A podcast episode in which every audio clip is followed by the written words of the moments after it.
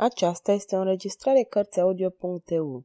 Pentru mai multe informații sau dacă dorești să te oferi voluntar, vizitează www.cărțiaudio.eu. Toate înregistrările Cărțiaudio.eu sunt din domeniul public. Michel Zevaco Regele cerșetorilor Capitolul 41 Vizita lui Ragaston la Marele Magistrat Sosind la palat, Prințesa Beatrix îl găsi pe Ragastă care, revenit de la Louvre, aștepta întoarcerea sa cu nerăbdare și nu fără neliniște. Prințesa, radioasă, îl înștiință pe soțul său despre cercetările pe care le întreprinsese și o prezentă pe tânăra fată. Ragastă nu-i făcu niciun reproș soției sale și nu o făcu să înțeleagă că săvârșise o mare imprudență față de Beatrix, asemenea reproșuri erau zadarnice se mulțumi să o strângă în brațe cu gingășie spunându-i Ești mai vitează, mai întreprinzătoare decât mine. Atunci se întoarse către fată și îi oferi mâna pentru a trece la sfrageria strălucitoare a palatului, căci sosise ora cinei. La masă, Ragastă și Beatrix se păziră să adreseze lui Gilet întrebări pe care totuși ardeau de nerăbdare să îi le pună. Pentru aceste două ființe delicate, Gillette nu reprezenta în această clipă decât invitata lor față de care aveau datoria să o distreze și să-i acorde atenția cuvenită. Dar Gillette a înțeles ce se petrecea în sufletul lor și se adresă prințesei. Doamnă, îi spuse ea, sunt destul de întremată să vorbim uh, de ceea ce vă interesează, cred, dacă, cel puțin, pot să vă furnizez informațiile de care aveți nevoie. Dragă copilă, domnul cavaler și cu mine suntem într-adevăr foarte interesați să știm anumite lucruri, sau cel puțin un lucru despre care ne veți spune ceea ce știți. Dar înainte de a aborda această întrebare, vreți să ne spuneți cum se face că vă aflați în mâinile acestei nebune periculoase? Așadar, nu aveți părinți? Îl am doar pe tata. Și tatăl dumneavoastră? întrebă Beatrix. Tatăl meu, doamnă, se numește domnul Florial. Este bufonul regelui François I. La curte a fost poreclit tribule. Spuse aceste cuvinte cu o simplitate fără a se simți stânjenită. Ragaston și Beatrix se priviră cu uimire. Dar Gilet deja povestea în câteva cuvinte cum a fost protejată de tribule să evadeze de la Louvre și cum o doamnă pe care nu o cunoștea reușise să o răpească. Ați fugit de la Louvre!" exclamă Ragastă. Așadar erați prizonier acolo. Gilet ezită înainte să răspundă. Copila mea, spuse cu glas vioi Beatrix, există aici fără îndoială un secret pe care vă este greu să-l destăinuiți.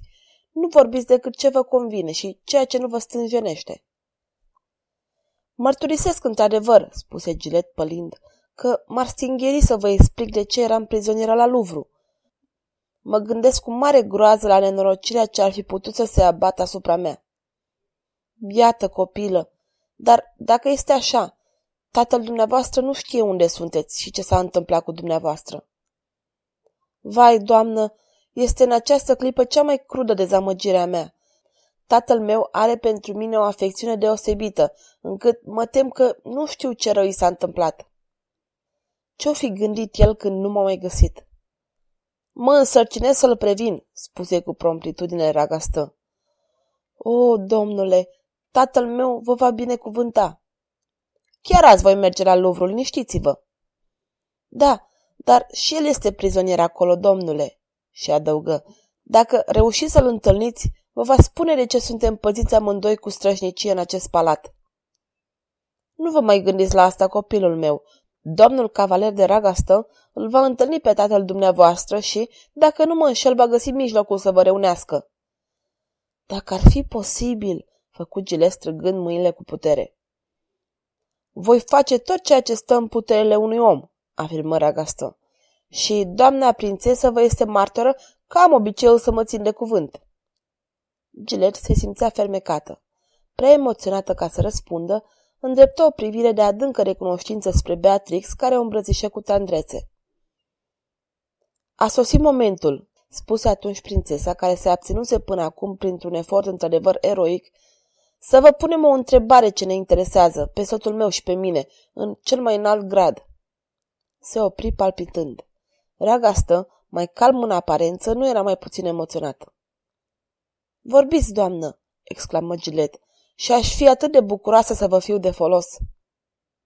Ei bine, iată, spuse Beatrix, când erați în mâna nefericitei nebune, vi s-a întâmplat să pomeniți pe cineva pentru a vă veni în ajutor. Manfred, replică Gilet fără să vrea. Da, ați pronunțat numele acesta, spuse prințesa cu o agitație crescândă. Ei bine, copilul meu, am venit la Paris să căutăm pe cineva care poartă numele acesta. Manfred, pe care îl chemați în ajutor, pe care îl cunoașteți. Doamnă, se bâlbâi Gilet, abia dacă îl cunosc. Și-l pomeniți astfel? replică Ragastă uimit. Dar din pasiunea vie care colorase dintr-o dată obrajii lui Gilet, Beatrix întrevăzuse adevărul. Ea îi făcu un semn lui Ragastă care se îndepărtă. Atunci o trase lângă ea pe tânăra fată și murmură. Vorbiți-mi ca și cum aș fi mama voastră, copilă. Îl iubiți? Da, spuse Gilet dintr-o răsuflare. Spuneți că abia îl cunoașteți. Trecea uneori prin fața ferestrelor locuinței în care stăteam cu tatăl meu. Dar i-ați vorbit? Iertați-mă, copilă, interogatoriul ăsta fără îndoială că vă obosește. Nu, doamnă, răspunse cu naivitate Gilet, de vreme ce vorbim despre el. Beatrix surâse și rămase pe gânduri. Cuvântul acesta al fetei o ducea cu gândul la o vreme îndepărtată în care și-a a vorbit tot astfel cu bunătate despre cel pe care îl iubea. Gilet continuă. Nu am vorbit cu Manfred decât o singură dată în viața mea, în seara în care m-a salvat. Te-a salvat? De la un pericol îngrozitor, doamnă. Tatăl meu vă va spune totul despre asta. Și spuneți-mi, copilă, ce vârstă poate să aibă? Între 20 și 25 de ani, doamnă. Încă o întrebare, cea mai importantă dintre toate.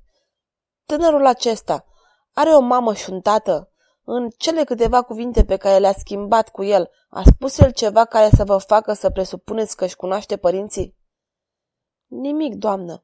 Nu știu care sunt părinții lui Manfred. Nu știu nimic despre el. Doar că era viteaz până la cutezanță. Beatrix îl chemă pe cavalerul de Ragastă și îi comunică rezultatele discuției pe care o avusese cu tânăra fecioară. Ragastă, la rândul său, o puse la curent pe prințesă de audiența pe care o avusese dimineață la rege și anunță că avea să se ducă în vizită acasă la marele magistrat. Se hotărâ ca Genet să rămână la palat până la un nou ordin. Și prințesa o conduse de îndată pe tânăra fecioară pentru a o instala în camera care era destinată și de asemenea pentru a discuta despre subiectul la care ținea atât de mult.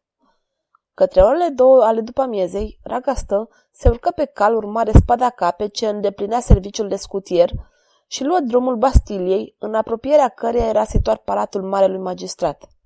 Abia coborât din șa, în curtea palatului, Ragastă a fost anunțat de către lachei cu mare pompă și îl conduseră în vastul și sumbrul cabinet al contelui de Monclar. Cavalerul simți un fior rece în spate când pătrunse în aceste apartamente de gheață, de unde orice urmă de viață părea să fie îndepărtată și în care valeții îmbrăcați în negru alunecau ca niște umbre tăcute. Este anticamera Bastiliei, murmură el.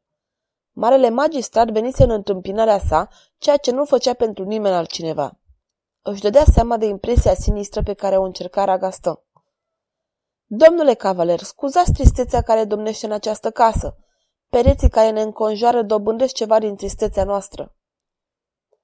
Ceea ce înseamnă, domnule conte, că aveți vreun motiv de o deosebită tristețe? Da, domnule, dar așezați-vă, vă rog, și să vorbim de păsul care vă aduce la Paris. Marele magistrat nu are dreptul de a fi om. Pentru a doua oară, pe raga stă îl trecură fiorii. Monclar pronunțase aceste cuvinte pe un ton atât de glacial și atât de convingător, încât era evident că exprimase un adevăr sinistru. Nu era un om, era o mașină de executat ordine. Îi deplâng pe nefericiții care au fost nevoiți să treacă prin mâinile acestui spectru. Gândarea gastă în timp ce lua loc. Domnule cavaler, reluăm un clar, Majestatea sa mi-a poruncit să vă stau la dispoziție. Aștept, deci, să-mi faceți cunoscute hotărârile pe care dumneavoastră trebuie să le luați. Hotărârea mea este luată, răspunse Ragastă. Îmi repugnă să intru în contact cu regele argotului. Trico. Da, Trico. Netrebnicul mârșaf care îi trădează pe ai săi. Pentru serviciul regelui, îl întrerupse Monclar cu răceală. E posibil, domnule conte, dar știți, sosesc de departe. Sunt mai mult de 20 de ani de când trăiesc departe de Franța. Poate că gândirea mea nu mai este dintre cele mai ortodoxe, dar e sigur că nu gândesc aproape deloc la fel ca dumneavoastră în cazul acesta. Trico, stăpân al calicilor, nu m-ar interesa poate prea mult. Îmi apare ca o canalie cinstită. Monclar făcu un gest ce semnifica, în fond puțin îmi pasă, să trecem peste asta. Deci, reluă Ragastă, tricou îmi repugnă, dar atât de mult pe cât mă indignează, mi-ar conveni mai mult să recur la el, de vreme ce nu există alt mijloc decât să trag spada împotriva unor oameni care nu mi-au făcut niciun rău. În consecință, spuse domnul Monclar, n-ați fi dintre cei care ar lua cu forța cuibul acesta de tâlhari. Hei, domnule, tâlharii își văd de treburile lor, iar eu îmi văd de ale mele. Să nu mai vorbim despre asta. Majestatea sa va fi dezolată să nu vă socotească printre apărătorii dreptății și ai justiției. Am fost încredințat, spuse Ragastan cu semeție, că majestatea sa n-ar accepta nimic în afară de spiritul de etichetă, mai presus de dreptate. Și dacă este așa, regele Franței va înțelege și va încuviința reținerea mea. Monclar își mușcă buzele. Să revenim așadar la tricou, spuse cu glas stins. Când doriți să vă pun în legătură cu el? Cât mai degrabă, chiar azi dacă se poate. Marele magistrat lovi un clopoțel. Apăru unul și era negru ca toți ceilalți servitori din palat. Aduceți-l pe omul care așteaptă. Ușierul se făcu nevăzut și câteva clipe mai târziu redeschise ușa și îl introduse pe tricou. Acesta este omul nostru?" întrebă Ragastă. Monclar aprobă din cap. Trico, înaintă, adus de spate. Privirea lui șireată se fixa asupra lui Ragastă. Trico, spuse Monclar, iată un senior străin care, în trecere prin Paris, dorește să viziteze curiozitățile orașului și universitatea. Printre altele, vrea să vadă și curtea miracolelor. Te însărcinezi să-l introduci în regatul tău și să garantez că nu i se va întâmpla nimic rău nobilului senior. Trișcov se înclină ca și cum ar fi vrut să se întindă pe jos. Îmi iau răspunderea de a arăta domnului senior tot ceea ce este interesant de văzut la curtea miracolelor și garantez că nu i se va întâmpla nimic rău, numai că... Numai că? întrebă cu o severitate care ar fi putut părea exagerată lui Ragastă. Numai să nu întâlnim în calea noastră pe doi bandiți. Doi bandiți adevărați, răspunse Trico. Aș, făcu Monclar. Există așadar cineva la curtea miracolelor care îți scapă de sub autoritatea ta, jupâne Trico? Da, domnule, tocmai aceia doi. Și ce o e atât de teribil? Monseniore, sunt doi ticăloși de neîmblânzit. Monseniorul îmi va face dreptate. De când am onoarea să fac parte din serviciul său, de când am renunțat la crimă pentru a îmbrățișa calea virtuții, pe mulți am îndepărtat de la apucături rele. Cei mai depravați dintre acești oameni au ascultat de sfaturile mele, dar cei doi despre care vă vorbesc au urmat de neclintit la orice intenție bună. Ragastă asculta atât de atent încât nu remarca semnele imperceptibile pe care uneori Monclar le făcea lui Tricot. Da, știu, afirmă Monclar. Informațiile, unele sunt precinse în privința asta. Deci, reluă Trico, îmi asum răspunderea dacă nu îi întâlnim nici pe Lanthene? Lanthene? întrebă Ragastă. Da, spuse cu răceală Monclar. Este unul dintre acești doi ticăloși de temut. Dacă nu întâlnim nici pe Lanthene, nici pe Manfred... Manfred? exclamă cu glas căzut Ragastă. Ce aveți, domnule cavaler?" făcu Monclar cu interes. V-ați albit la față." Nici de cum," spuse Ragastă. Continuați, viteazule, mă interesați. Spuneați că Manfred?" Manfred, monseniore, este cel mai înrăit netremnic pe care l-a ținut pământul. Și Dumnezeu știe totuși dacă există netrebnici atât de mari la curtea miracolelor. Iată, monseniore, l-am văzut cum a lovit cu pumnalul sub privirile mele pe o biată femeie care nu-i dăduse destul de repede suma de bani pe care o cerea. Dar a făcut fapte și mai rele. Aici, Trico se opri pentru o clipă. Continuați, porunci Monclar. Observați destul de bine că nobilul străin se interesează îndeaproape de ceea ce spuneți. Reagastă făcu un semn de asentiment și Trico relo.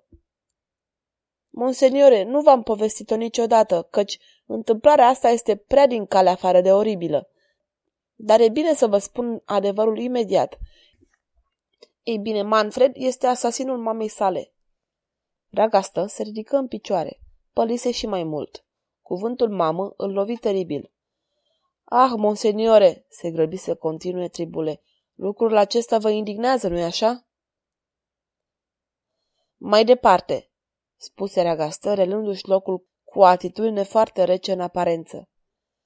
Iată cum s-a întâmplat. Într-o zi, acum doi ani, Manfred își regăsi tatăl. Tatăl? exclamă Ragastă. Da, tatăl său. Îi ceru banii pe care bătrânul îi ascundea și din care lua câte puțin pentru traiul său de amărât. Moșneagul se opune. Manfred apucă o bâtă și începu să-l snopească pe nefericitul bătrân. Pe tatăl său. Da, pe tatăl său, repetă Trico. Atunci mama lui a vrut să intervină.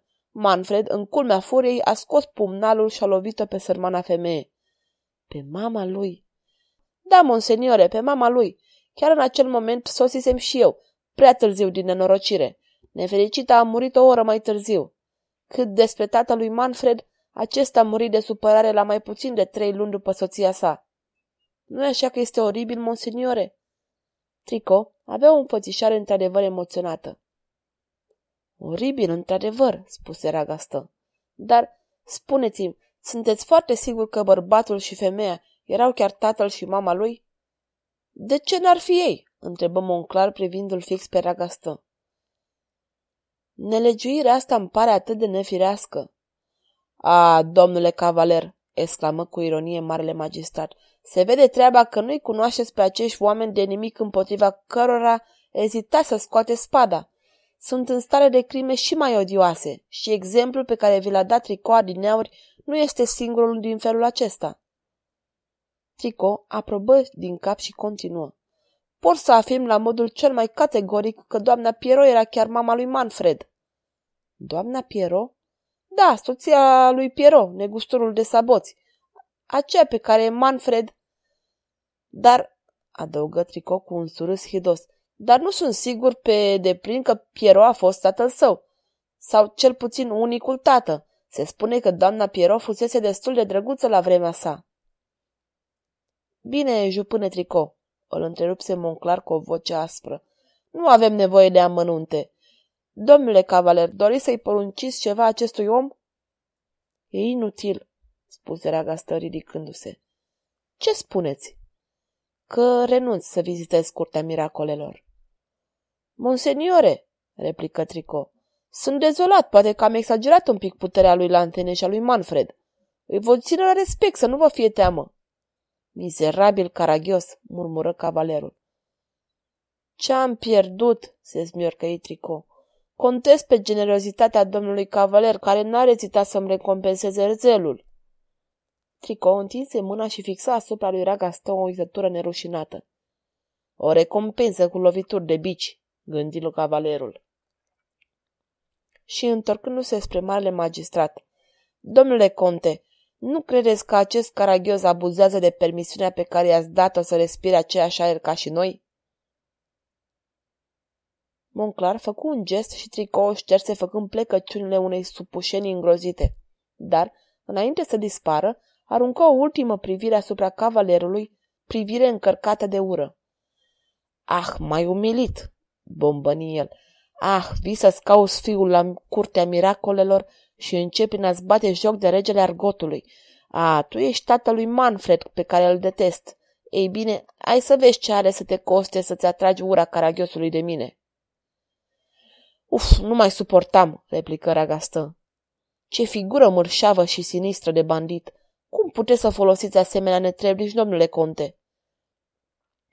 Maile magistrat trebuie să știe tot și pentru asta toate mijloacele sunt bune. Dar să revenim la dumneavoastră, domnule cavaler. Povestirile lui Tico pe care le cunosc de altminteri ca foarte adevărate v-au făcut să vă schimbați părerea? Da, trebuie să o mărturisesc, spuse Ragastă, luând un aer de naiv pe care îl cunoaștem și care deja de câteva ori îi fusese util în timpul certurilor sale cu Lucreția Borgia. Am să chipzuiesc din nou și voi avea onoarea să vin peste câteva zile să vă comunic rezultatul chipzuinței mele. Vă aflați la Paris pentru mai multă vreme? întrebă marele magistrat cu amabilitate. Poate pentru trei luni de zile și vă mărturisesc că socotesc să colaborăm în câteva rânduri. Vă stau la dispoziție, spuse Monclar cu aceeași amabilitate. Fiindcă veni vorba, domnule cavaler, unde ați tras? Înțelegeți, dacă aflu vreo veste în ceea ce îl privește pe fiul dumneavoastră, Luis, parcă Luis îl chema, nu-i așa? Da, chiar așa este numele pe care îl dădusem, spuse Ragastă, pe care tonul marelui magistrat îl făcuse tresară. Ei bine, dacă aflu vreo veste, trebuie să pot să vă dau de știre numai decât. Excelentă idee! Am închiriat pentru trei luni de zile un palat în strada Canet, nu departe de Notre-Dame. Dar eu cunosc casa aceasta, spuse Monclar cu uimire. Este o locuință seniorială care aparținea familiei Montmorency. Într-adevăr, spuse cu simplitate ragastă, peisajul este fastuos, îmi convine, dar este totuși o biată locuință pentru doamna de ragastă, obișnuită cu vastele și somptoasele palatele Italiei. Marele magistrat se înclină fără să răspundă. Bun rămas, domnule conte, reluă Ragastă cu aceeași naivitate, și așteptați-vă la vizita mea peste puțin timp. Contele de Monclar îi întinse mâna pe care cavalerul abia o atinse. Cavalerul se înfioră. Mâna aceasta era de gheață, precum mâna unui om mort. Ragastă se grăbi să urce pe cal și o porni la trap în direcția palatului său. Nu se scurseseră nici cinci minute de la plecarea sa, căci marele magistrat, la rândul său, urcă în caleașcă și dădea ordin vizitiului să ajungă la Louvre. În momentul în care portiera caleștei se închidea, Tricot, care stătuse ascuns până atunci în grajd, se apropia adus de spate. Am spus tot ce trebuia să spun, monseniore?" întrebă el cu vocea scăzută. Da, ai o memorie bună, n-ai uitat nimic. Treci în seara asta pe la intendentul meu să-ți numere zece scuz de aur. Va fi prevenit și cererea ta va fi acceptată. Numai că vei împărți cu tite. E drept că zelul acestui băiat să fie recompensat. Trico dădu din cap. Monseniore, spuse, voi lua cei zece scuzi și îi voi da napoletanului fără să opresc un bănuț. Ce vrea să însemne asta? Crezi că suma nu este îndeajuns? Suma este grozavă, spuse cu un surâs ironic regele din Tiun. Dar aș trage cu plecăciune atenția monseniorului că dacă aș fi dorit bani, mulți bani, nu din slujba marelui magistrat sau al regelui aș fi dobândit. E just. Cercetorii jefuiesc Parisul. Pândarii de la curtea miracolelor îi jefuiesc pe cercetori și tu îi jefuiești pe pândari. În felul acesta fiecare scoate pârla alea, monseniore. Ei bine, ce vrei? Monseniorul mi-a promis ca drept recompensa serviciilor mele că voi asista la execuția lui Manfred și a lui Lanthene în ziua în care vor înapoia diavolului sufletele lor oribile. Îndrăznesc să cer mai mult, monseniore. Vorbește. Pretind ca în acea zi să-l înlocuiesc pe călău. Monclar nu s-a înfiorat. S-a mulțumit să-i arunce o privire curioasă. El, care nu mai avea curiozitate pentru nimic. O asemenea ură groasnică îi se părea un caz demn de a fi notat. Vom vedea, răspunse el. Monseniore, viață pentru viață. Vi-o dau pe-a mea, dați-mi viețile celor doi. Sau, sau dacă nu... Monclar cugetă o clipă cu capul plecat. Când ridică ochii asupra lui Trico, citi pe chipul cercetorului o atât de intensă aviditate de ură, încât de data asta nu putu să-i stăpânească tulburarea. Ei bine, spuse cu vocea sa cavernoasă, ne-am înțeles. Tu îi vei ucide pe cei doi. Mulțumesc, monseniore, spuse Tricou înclinându-se. La un semn al lui Monclar, caleașca plecă în goană și în mai puțin de un sfert de oră, marele magistrat intra în cabinetul lui François I. Noutăți? întrebă regele cu neliniște. Vă aflați pe o pistă bună?